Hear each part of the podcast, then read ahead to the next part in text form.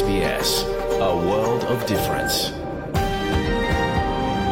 You're with SBS Croatian on mobile, online and on radio. Vi ste uz SBS Croatian na svojim mobilnim uređajima na internetu i radiju.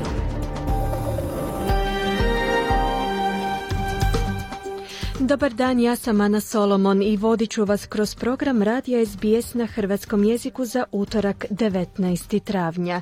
Iz programa izdvajamo. Cijene najma kuća i stanova i dalje rastu. U nekim su dijelovima Australije blizu rekordno visokih iznosa. O stanju na tržištu nekretnina za najam u regionalnoj Viktoriji govori Sandra Čorić. Naša druga gošća u programu doktorica Željka Lovrenčić govori o pozivu na suradnju koji nacionalna i sveučilišna knjižnica upućuje Hrvatima u iseljeništvu. Čućemo i o novom trendu u Australiji. Nakon tisuća muških šupa sada se takva mjesta osnivaju i za žene. Donosimo vam i vijesti iz Hrvatske. Siniša Bogdanić izvještava da generali ne odustaju.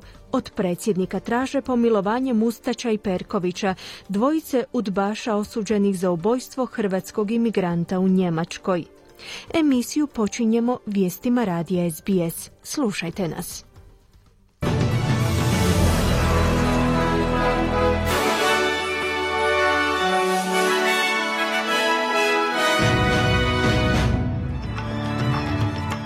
Današnjim vijestima poslušajte, Rusija započinje svoj dugo očekivani napad na istočnu Ukrajinu.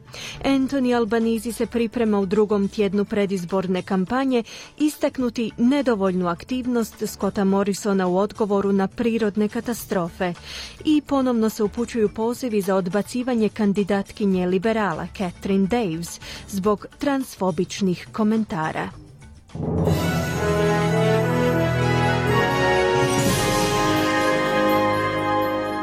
Slušate vijesti radija SBS, ja sam Ana Solomon. Započinjemo vijestima iz svijeta.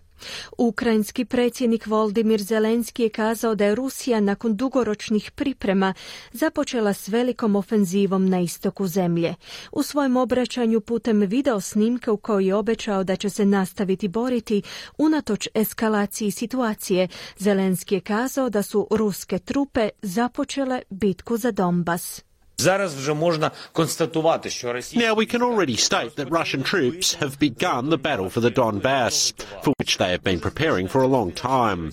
A significant part of the entire Russian army Značajan dio čitave ruske vojske je sada koncentriran na tu ofenzivu, no bez obzira koliko oni doveli ruskih vojnika na to područje, mi ćemo se nastaviti boriti.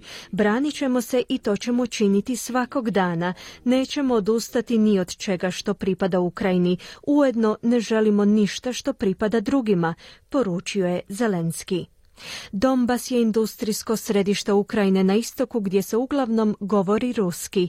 Separatisti koje podržava Moskva se na tom području bore protiv ukrajinskih snaga posljednjih osam godina, a usto su proglasili dvije neovisne republike koje je Rusija priznala. Posljednjih tjedana iz Rusije su priopćili da je osvajanje Donbasa njihov glavni ratni cilj, nakon što su pokušaj osvajanja Kijeva propali. Najmanje sedmero ljudi je ubijeno u blizini grada Ljiviva nakon napada ruskih zračnih snaga na operativni centar ukrajinske vojske, prilikom čega je uništena velika količina oružja strane proizvodnje koje je tamo bilo pohranjeno. U tom gradu su zabilježeni tek povremeni napadi tijekom gotovo dvomjesečne borbe, zbog čega je postao utočištem za civile koji bježe od sukoba u drugim područjima Ukrajine. Čini se da su najnoviji napadi dijelom pojačanih nastojanja da se sruši ukrajinska obrana uoči sveopćeg napada na istoku. Ljeviv je također postao glavnim kanalom za oružje koje je isporučio NATO i strane borce koji se pridružuju ukrajinskoj obrani. Rusija se uvelike žali na sve veći dotok zapadnog oružja u Ukrajinu, a neki ruski mediji navode da opskrba predstavlja izravan angažman Zapada u borbi protiv njihove vlade. Slušate vijesti radi SBS, nastavljamo vijestima iz zemlje. Scott Morrison i Anthony Albanizi tijekom devetog dana izborne kampanje nastavljaju obilazak izbornih jedinica s tjesnim rezultatom na suprotnim stranama zemlje.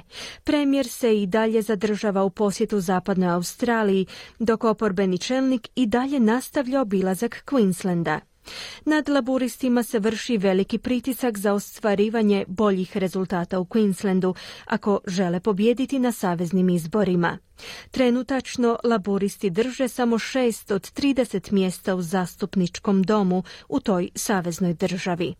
Morrison i Albanizi će sutra navečer održati svoje prvo sučeljavanje u sklopu kampanje.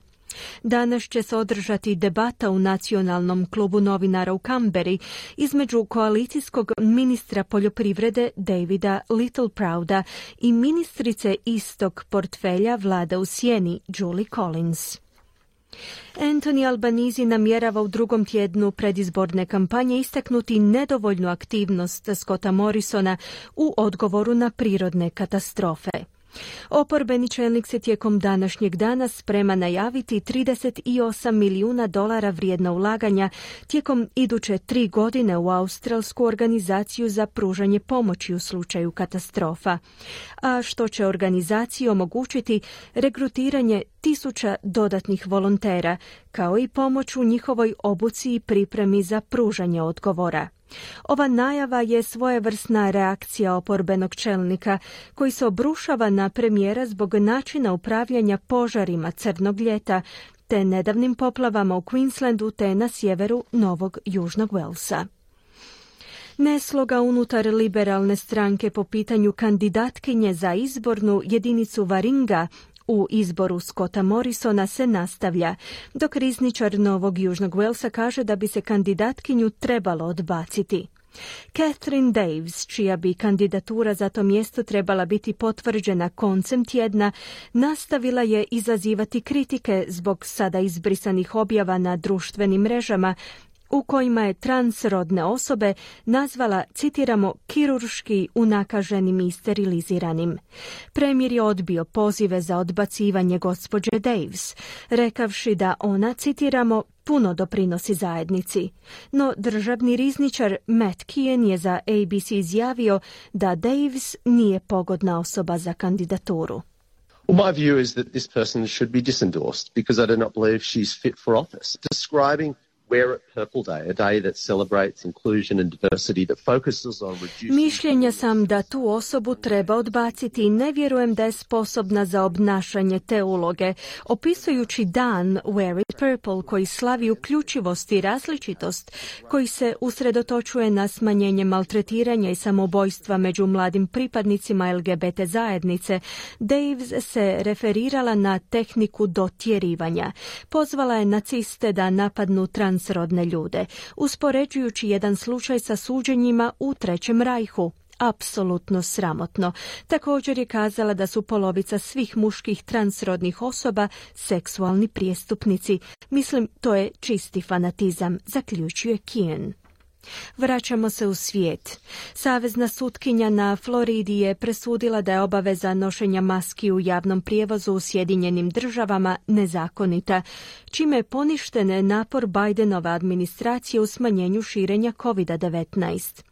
Američki zdravstveni dužnosnici su prošlog tjedna produžili mandat za 15 dana, zahtijevajući od putnika da nose maske u zrakoplovima, vlakovima i taksijima, vozilima za dijeljenje vožnje ili na prometnim čvorištima, istaknuvši da im treba vremena da procjene učinak nedavnog porasta slučajeva zaraza COVID-19. Odluka okružne sutkinje SAD-a Catherine Kimball Mizell, imenovana od strane predsjednika Donalda Trumpa, je donesena u tužbi koju je prošle godine u Tampi na Floridi podnijela skupina pod nazivom Health Freedom Defense Fund. Sutkinja Mizel je kazala da su dužnosnici Centra za prevenciju i kontrolu bolesti prekoračili svoje ovlasti s mandatom, da nisu održali javnu raspravu te da nisu adekvatno obrazložili svoje odluke. Vlasti u Šangaju kažu da su troje prijavljenih smrtnih slučajeva od COVID-19 u tom gradu bili stariji ljudi s već postojećim zdravstvenim problemima. Radi se o prvim izvještavanim smrtnim slučajevima povezanima s koronavirusom u Šangaju od 2020. godine, a što je pokrenulo istragu vlasti. Većina najbogatije i najnaseljenije kineske metropole od 25 milijuna stanovnika ulazi u treći tjedan izolacije kao dio politike nulte tolerancije spram virusa. U Šangaju je zabilježeno više od 300 tisuća zaraženih COVID-19, otkako su krajem ožujka uvedena ograničenja. Wu Yu je inspektor u gradskom zdravstvenom povjerenstvu. On je kazao da su umrli imali ranije dijagnoze, uključujući dijabetes i hipertenziju. None of them had been vaccinated. Their situation deteriorated after entering the hospital and died despite rescue efforts. Niti jedan od njih nije bio cijepljen. Njihova se zdravstvena situacija pogoršala nakon dolaska u bolnicu i umrli su unatoč uloženim naporima u njihovo oživljavanje. Izravan uzročnik smrti su bila postojeća oboljenja, izjavio je Chen Yu. Palestinski militanti su ispalili raketu na južni Izrael po prvi puta u nekoliko mjeseci u potencijalno velikoj eskalaciji koja je uslijedila nakon sukoba na svetom mjestu u Jeruzalemu i vala napada i vojnih napada na drugim mjestima. U Izraelu kažu da su presreli raketu i da nema neposrednih izvješća o žrtvama ili šteti, upozorivši da će za sve takve projektile smatrati odgovornima Hamasove militante u Gazi. Bila je to prva raketna paljba od novogodišnje noći.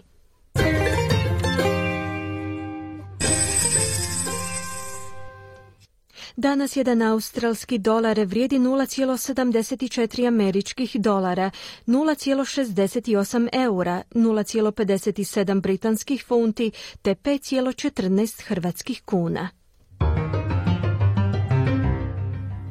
I na koncu kakvo nas vrijeme očekuje tijekom današnjeg dana u većim gradovima Australije. Perth sunčano uz najvišu dnevnu temperaturu do 27 stupnjeva Celzija, Adelaide mogući pljuskovite 20 stupnjeva, Melbourne razvedravanje u poslijepodnevnim satima uz 17 stupnjeva, Hobart djelomična na oblaka i 20 stupnjeva, Canberra oborina u poslijepodnevnim satima te 21 stupanj, Sydney manji pljuskovi u kasno poslijepodne uz 26 stupnjeva, Brisbane uglavnom sunčano 28 i na posljedku Darwin, gdje će prevladavati uglavnom sunčano uz najvišu dnevnu temperaturu do 34 stupnja Celzija. Slušali ste vijesti radija SBS. Za više vijesti posjetite SBS News.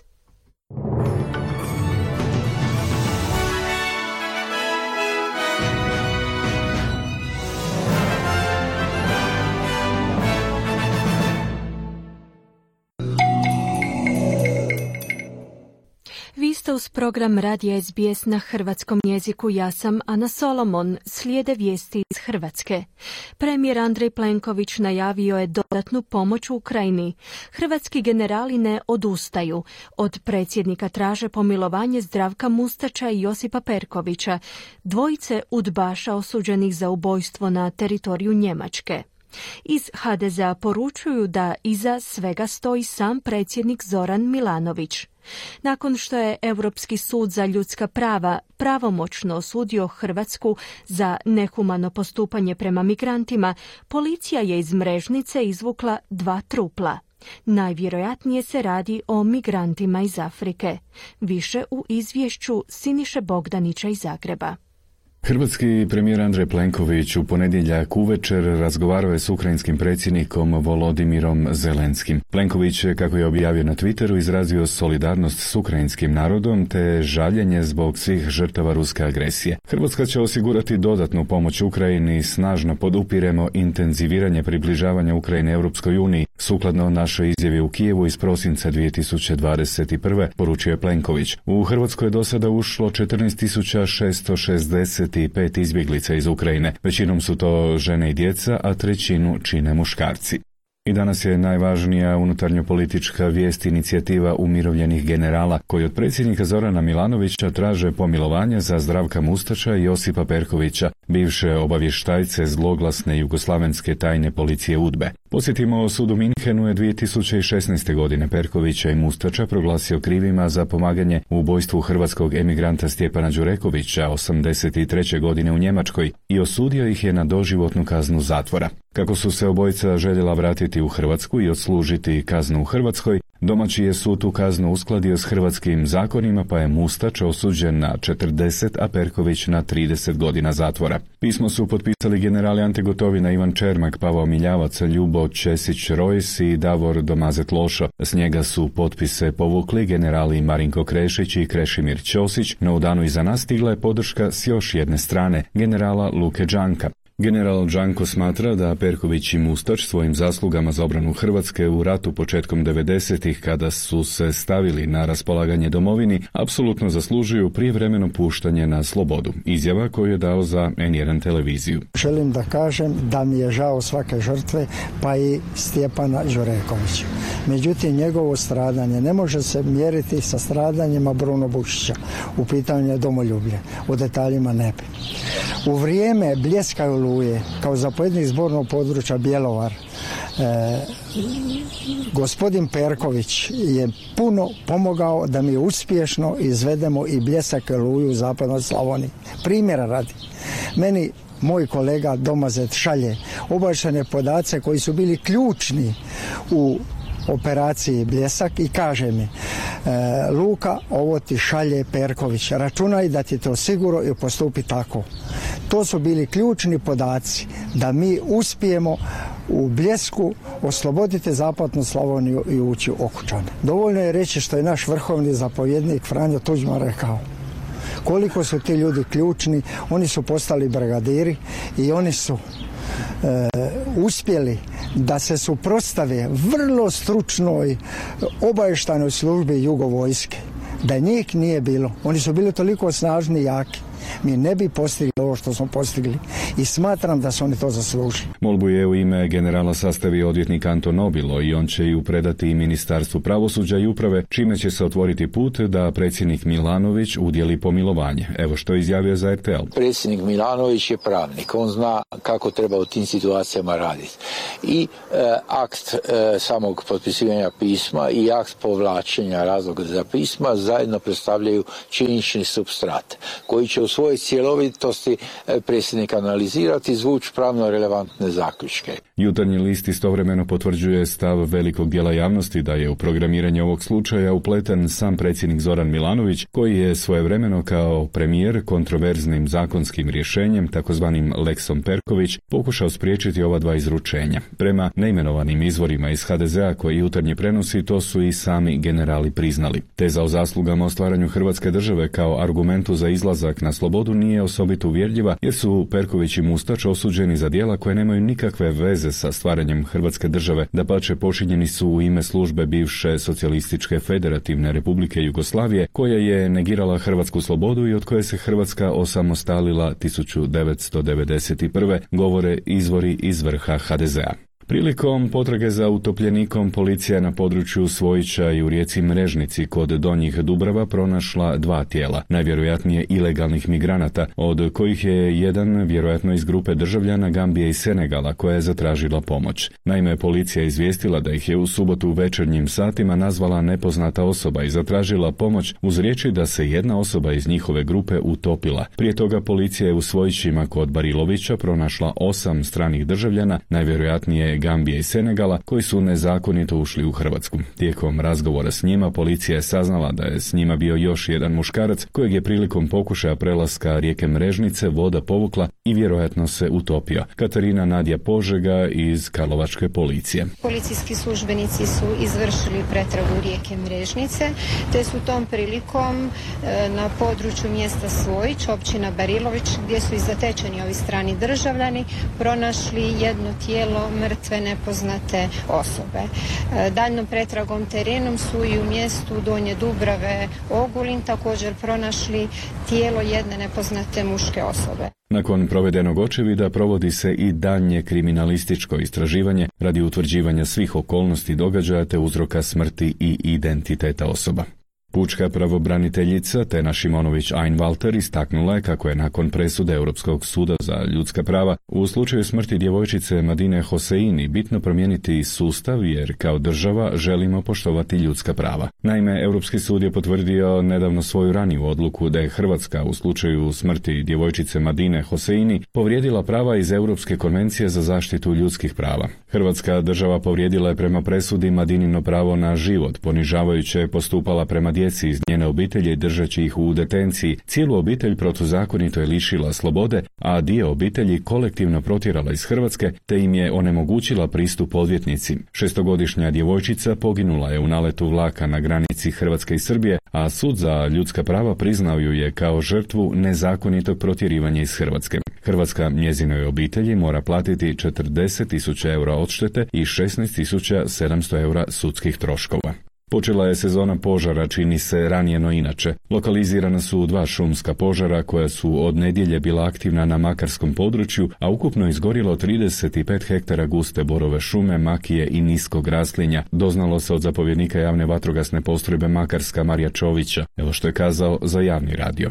Danas je situacija dosta povoljnija, tijekom dana smo odradili dosta na sanaciji terena. E, vjetar nas je u popodnevnim satima malo pomogao pa je malo se smirio i evo sad ćemo raditi e, promjenu snaga na terenu gdje ćemo povući sve ove iz daljnjih društava koji su nam došli pomoć, a Makarska će ostati sa javnom vatrogasnom postrojbom i DVD Makarsko na terenu cijelu noć. Nadam se da će nas tijekom noći vjetar još malo poslužiti, da neće pojačati, da imamo što mirniju noć. U Hrvatskoj su upravo poskupila dizelska i benzinska goriva. Spremnik od 50 litara benzina skuplji za 11 kuna, a prosječni spremnik dizela za 14 kuna. Za kraj pandemijska statistika. U jednom danu zabilježeno je 30 novih slučajeva zaraze virusom SARS-CoV-2, pa je broj aktivnih slučajeva u Hrvatskoj sada ukupno 3946. Među njima je 478 pacijenata na bolničkom liječenju, a od toga je na respiratoru njih 23. Nažalost, preminulo je još 7 osoba, pa je ukupan broj korona smrti u Hrvatskoj s današnjim danom 15742. Toliko u ovom javljanju iz Zagreba za SBS Siniša Bogdanić. Hvala Siniši i toliko za danas u vijestima. U drugom dijelu programa opet govorimo o Hrvatskoj. Naša gošća je doktorica Željka Lovrenčić iz Nacionalne i sveučilišne knjižnice, iz koje su nedavno Hrvatima u seljeništvu uputili poziv na suradnju. Prije toga čućemo o rastu cijena najma stanova i kuća u Australiji. Ostanite uz program Radija SBS na hrvatskom jeziku. Radio SBS program na hrvatskom jeziku, ja sam Ana Solomon. Na redu su australske teme. Danas govorimo o rastu cijena najma stanova i kuća. Novi podaci otkrivaju da do rasta dolazi u svim australskim državama i teritorijima, kao i da se trend odnosi ne samo na velike gradove, već i na regionalna područja. Prilog Sunila Vaštija pripremila je Marijana Buljan. Cijene najma stanova i kuća u prosjeku su u glavnim gradovima Australije sada više za 8,6% nego prošle godine. Svi glavni gradovi, osim Perta i Darwina, sada imaju rekordno visoke tražene cijene. Kambera je zabilježila najveći rast od 16,7%. Doktorica Nikola Pavel je voditeljica istraživanja i ekonomije na vodećoj web stranici za nekretnine Domain.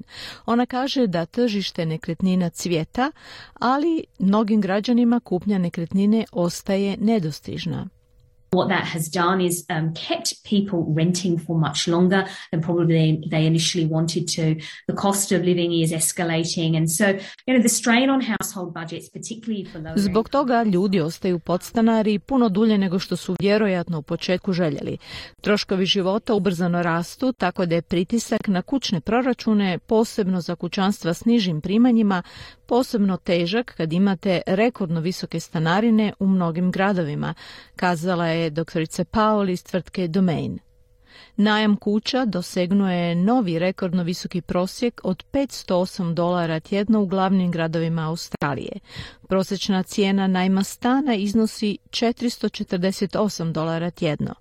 To je malo niže od najviših cijena svih vremena iz 2018. godine. Sve je manje praznih, slobodnih nekretnina, što znači povećanu potražnju i smanjenu ponudu. Peter Isho, suosnivač je platforme za ulaganje u nekretnine Valti.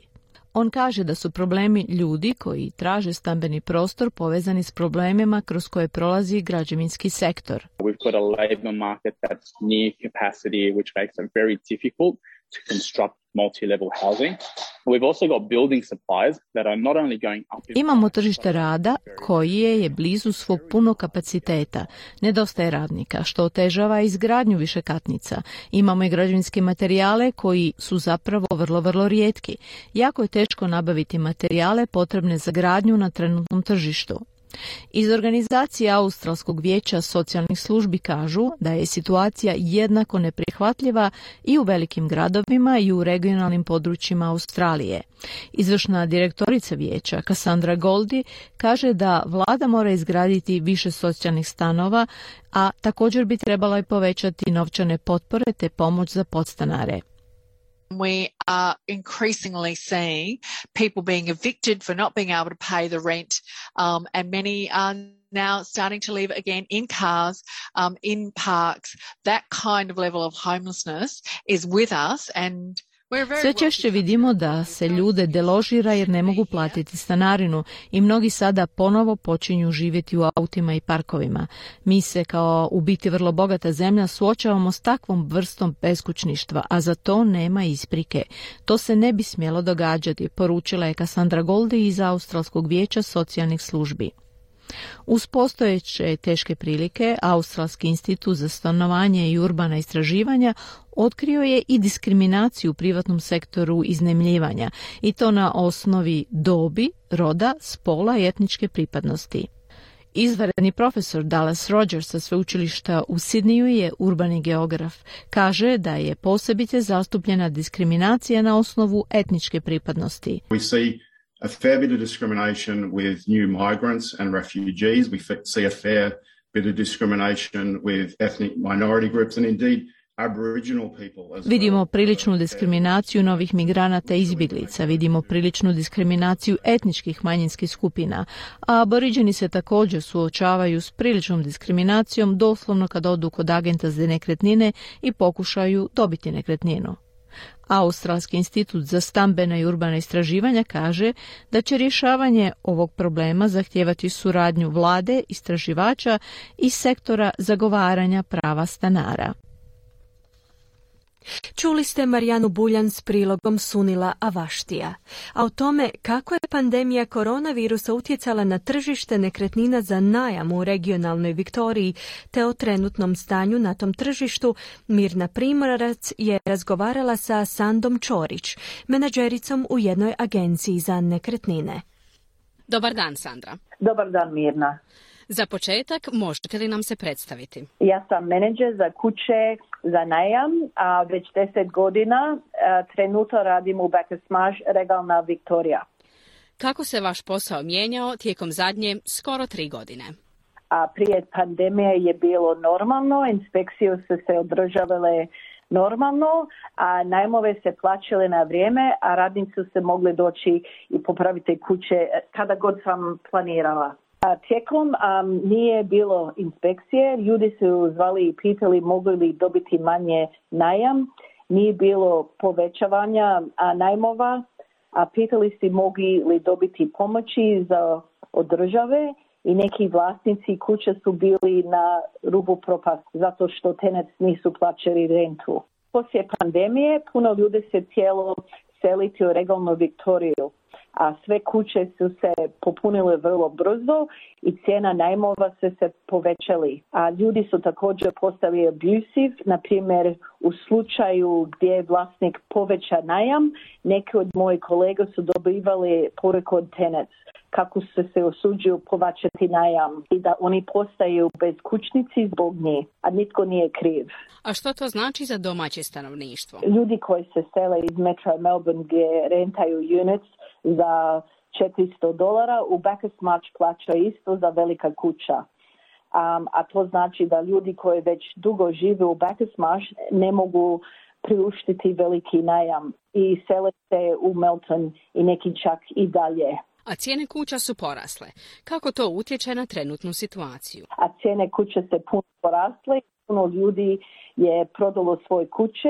Prvi put u povijesti March kuće se najmanjim um, zemljom se prodaje za oko milion dolara. Infrastruktura je se mijenja jer se gradi puno units i mali kuća. A spomenuli ste i da ljudi rade više od kuće. Kakve promjene vidite? A svaka kuća u kojem imamo inspekciju ima radni stol spreman za rad od kuće. A imate li neki savjet za ljude koji razmišljaju o selidbi i najmu nekretnina? Ponekad je bolje ponuditi malo više novca da bi, da bi dobili što želite, a jako je važno imati dobro povijest naj, najma i dobro ponašanje od druge agencije. U našem prijašnjem razgovoru spomenuli ste i da živite u Geelongu. Što je se promijenilo od kako ste zadnji put živjeli tamo? A, tijekom pandemije vratila sam se u Geelong nakon 23 godina života u Metro Melbourne i primitelja sam da svaka kuća na velikom bloku sada ima još jednu izgrađenu kuću od iza. A cijene se porasle i puno ljudi su doselio iz Metro Melbourne. Hvala Sandra i ugodan dan. Razgovorom Mirne Primorac sa Sandrom Čorić zaokružili smo našu današnju temu o najmu nekretnina. Slušate program Radija SBS na hrvatskom jeziku. Ja sam Ana Solomon. Starije žene iz Australije sve više su u opasnosti od izolacije, a mnoge se okupljaju u lokalnim udrugama pod nazivom Women's Sheds ili ženske šupe, kako bi naučile nove vještine i stekle nove prijatelje. U Australiji već ima više od tisuću takvih mjesta za okupljanje koja su namijenjena muškarcima, no ženske šupe su novi trend. Prilog Sandre Fulon pripremila je Mirna Primorac. Izabel je možda u mirovini, ali ne usporava. Napreduje. Probably through my life I've always looked for um, advancement of things you can do, you know, to not just to make your life improved and what can improve the lives of others. So I thought, oh, this is a good move. Uvijek sam tražila napredak u stvarima koje mogu učiniti. Znate, ne samo da poboljšam svoj život, već i da poboljšam živote drugih. Pa sam pomislila, o, ovo je dobar potez, kazala je 72-godišnja Izabel, koja je 50 godina radila kao medicinska sestra. Očajnički želeći biti zaposlena, postala je aktivna članica prvog ženskog šeda u zapadnoj Australiji, iako to tehnički nije šed, već prostor u dvorani zajednice u Pertu.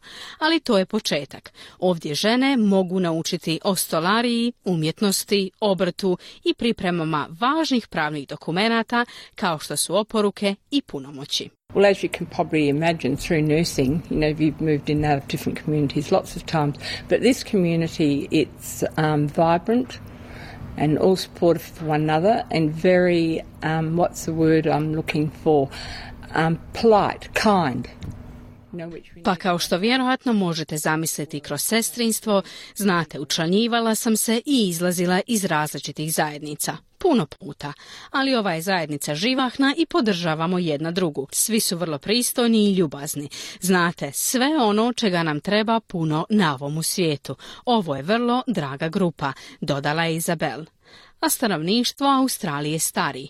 Žene obično žive dulje od muškaraca i odlaze u mirovinu s manje ušteđevine. Povjerenica za dobnu diskriminaciju doktorica Kay Patterson rekla je za SBS da kombinacija dovodi do povećanog rizika od izolacije. Elder abuse occurs more likely to occur when a person's isolated. So isolation is a factor in depression, poor health. Zlostavljanje starijih osoba vjerojatnije je da će se dogoditi kada je osoba izolirana.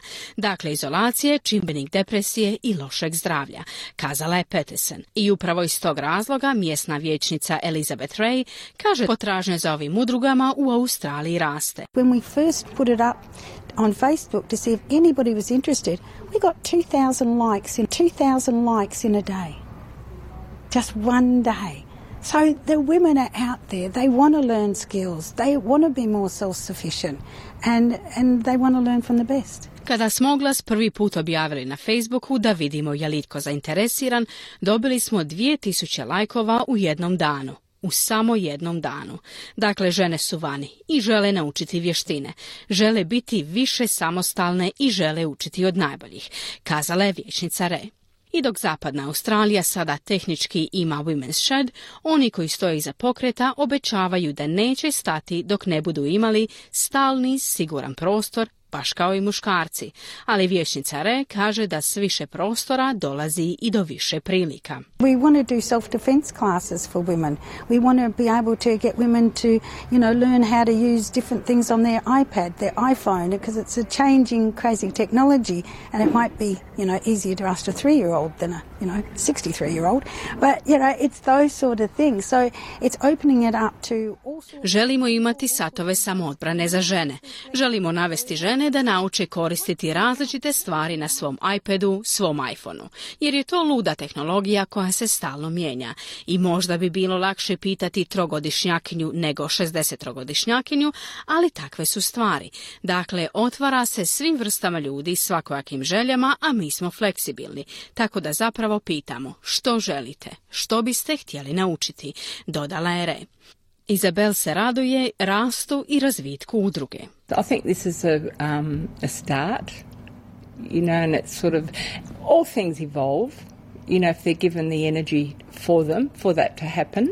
And With the right people, so hopefully it will, you know, different things.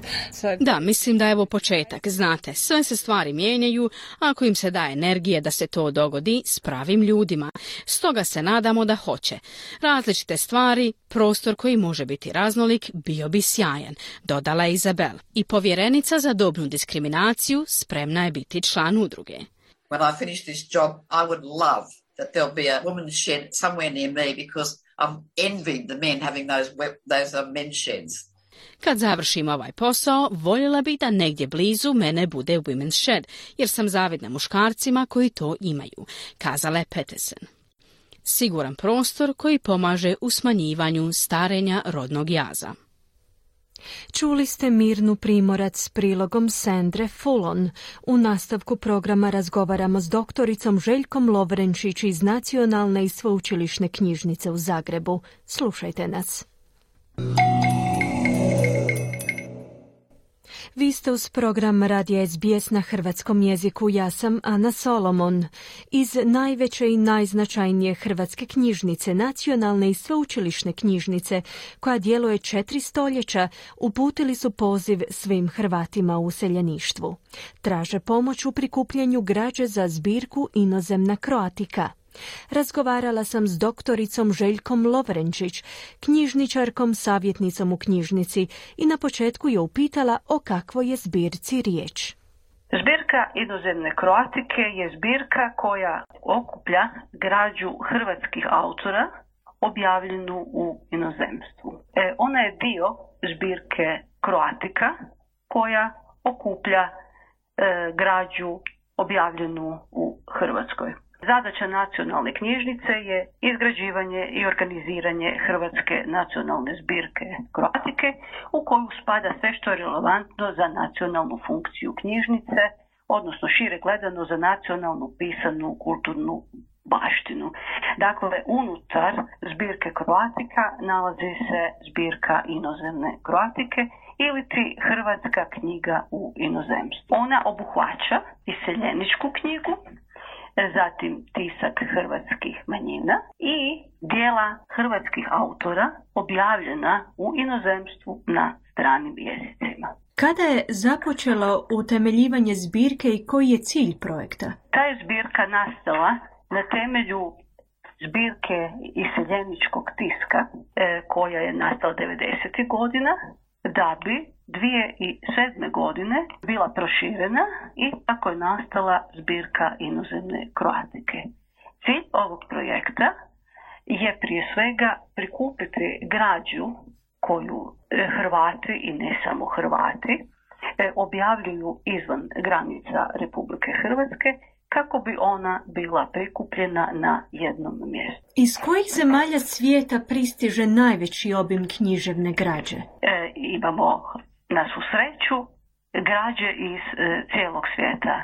Sjedinjene američke države, Australija, zemlje u kojima žive hrvatske nacionalne manjine kao što su Austrija, Slovačka, e, Crna Gora i sve ostale zemlje u kojima naši književnici objavljuju svoje djela, bilo to Francuska, Velika Britanija, Italija, Španjolska, zemlje Latinske Amerike kao što su Čile gdje ima jako puno e, potomaka Hrvata, e, Argentina, Peru, pa i Južnoafrička republika, dakle praktički čitav svijet.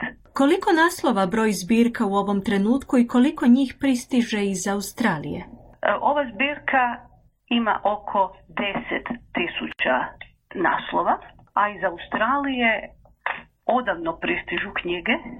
Mi imamo izvrsne veze sa našim ljudima koji žive u Australiji od Luke Budaka, e, Ilije Šutala, Ivane Serdarević, e, Dragi Šarovanje, književnika koji je povratnik u Hrvatsku. E, tu je bio i Fabijan Lovoković i mnogi drugi. Osim knjiga, također u zbirci imamo periodiku objavljenu u Australiju, kao što su Dom, Glasnik Hrvata Australije i Oceanije, Hrvat, glasilo rodoljubnih Hrvata, Hrvatska istina, glas Hrvata Tasmanije, glasnik Svetog Nikole Tavilića. Dakle, prikupljamo čitavo bogatstvo rasuta širom svijeta, a među ostalim zemljama je i Australija. Postoje li neke određene organizacije s kojima surađujete u prikupljanju podataka ovdje u Australiji? E, surađujemo već od ranije a sad smo poslali pozive na niz e, klubova hrvatskih u Australiju, e, recimo migracijski centar u Sjevernom Altonu, Hrvatsko-Australsko vijeće, centar hrvatskih studija e, u Sidniju, gdje sam ja bila prije nekoliko godina kad ga je vodio Luka Budak.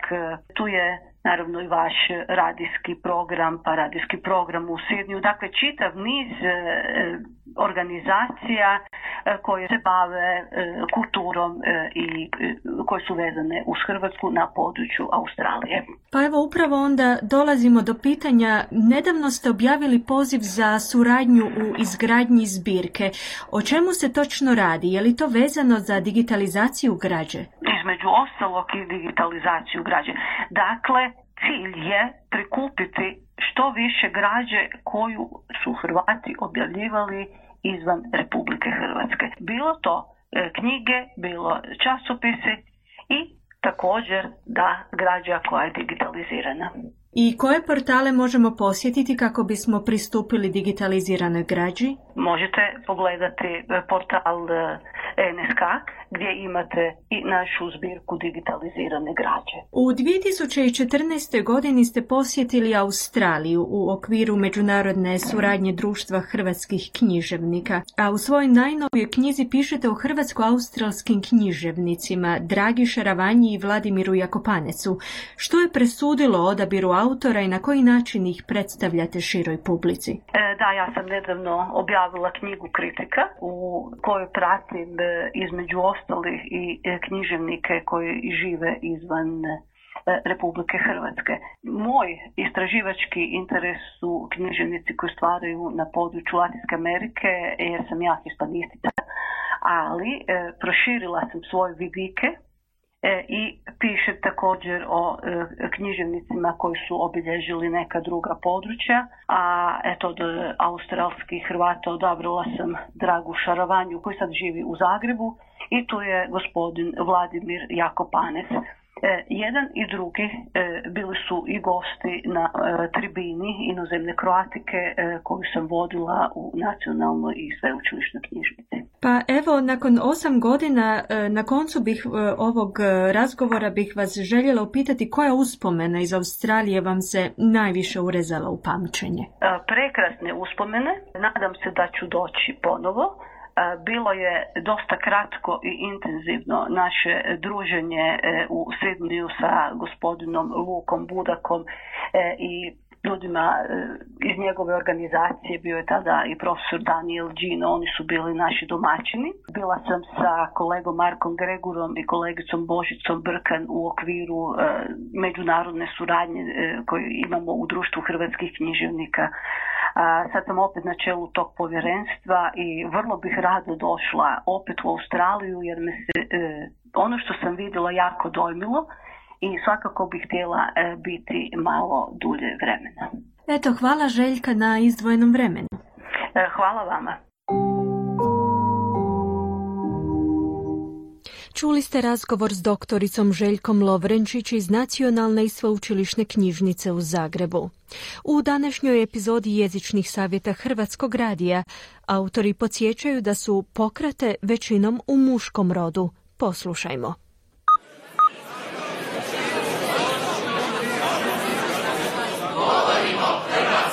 Hrvatski. Dragi slušatelji, u ovim našim prvoprogramskim jezičnim minutama više smo puta već govorili o kraticama i pokratama.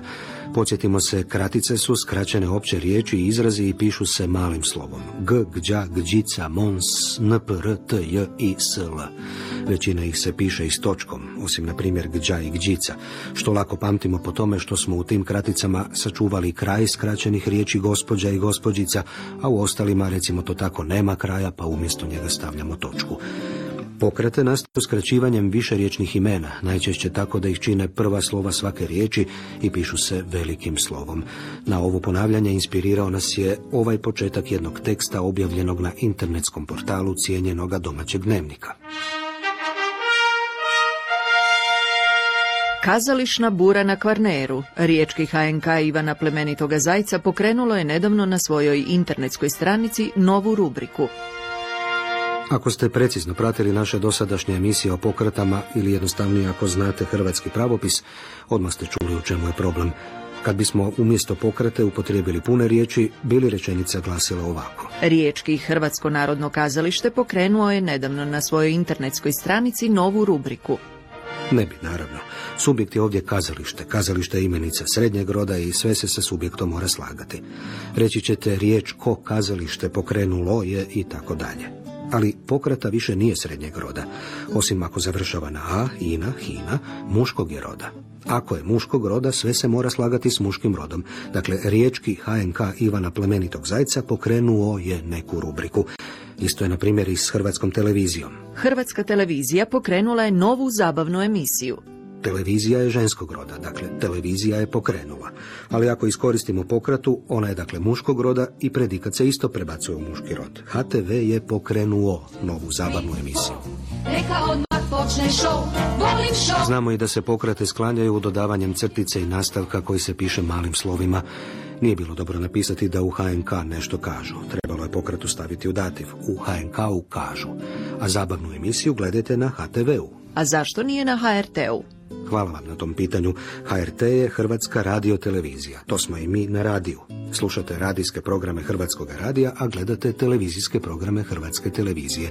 A TV je dio HRT-a. Ova emisija pripremljena je u suradnji s HRT-ovim odjelom lektora i fonetičara te u stručnu pomoć Instituta za hrvatski jezik i jezikoslovlje. Ja sam Janoš Römer. Pišite nam na govorimo do necrta hrvatski pri HRT.hr. Do slušanja.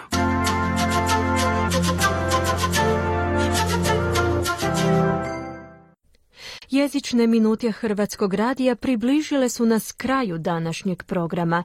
Prije kratkog osvrta na vijesti dana oglas našeg uredništva. SBS Creation na mobitelu, internetu i radiju. Uredništvo programa radija SBS na hrvatskom jeziku objavljuje natječaj za povremeno radno mjesto producenta. Tražimo osobu kojoj su radio i radijsko novinarstvo strast, ali koja se jednako dobro snalazi i u digitalnom novinarstvu. Osim novinarskih vještina, traži se izvrsno znanje hrvatskog i engleskog jezika, te poznavanje hrvatske zajednice u Australiji. Ako se prepoznajete u ovom oglasu i želite postati član našeg uredništva s uredima u Melbourneu i Sidneju, javite se na oglas koji možete pronaći na internetskim stranicama SBS-a. Adresa je sbs.com.au kosacrta careers.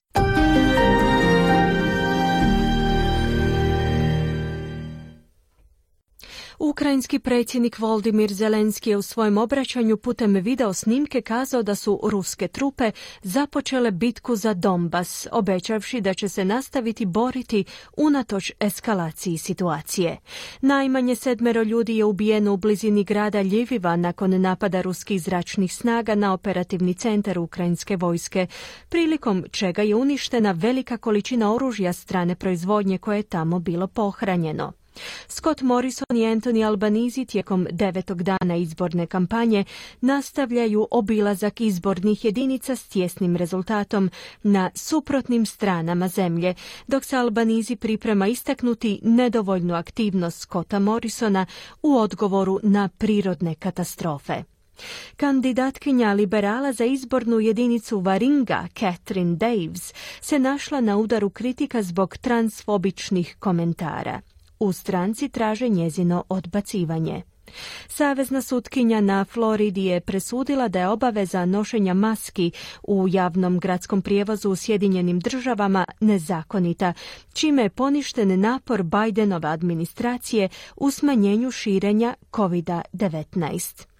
I hrvatski generali ne odustaju. Od predsjednika traže pomilovanje Zdravka Mustača i Josipa Perkovića, dvojice udbaša osuđenih za ubojstvo na teritoriju Njemačke. Iz HDZ-a poručuju da iza svega stoji sam predsjednik Zoran Milanović.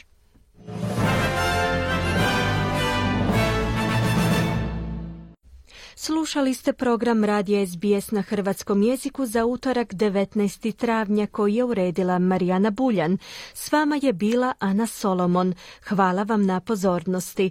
Nadamo se da ćete s nama biti i u četvrtak i petak od 11 do 12 sati. Možete nas uživo slušati na digitalnim radijskim i televizijskim prijemnicima, ali i dok ste u pokretu preko aplikacije SBS Radio potražite SBS Creation. Pod tim imenom možete pronaći naše podcaste, pojedine sadržaje iz našeg programa na onim platformama gdje inače preuzimate podcaste. Ako želite komentirati naše sadržaje ili stupiti u kontakt s nama, potražite nas na Facebooku i tamo nas možete naći pod imenom SBS Creation. Ugodan dan i do slušanja ponovno u četvrtak u 11 sati.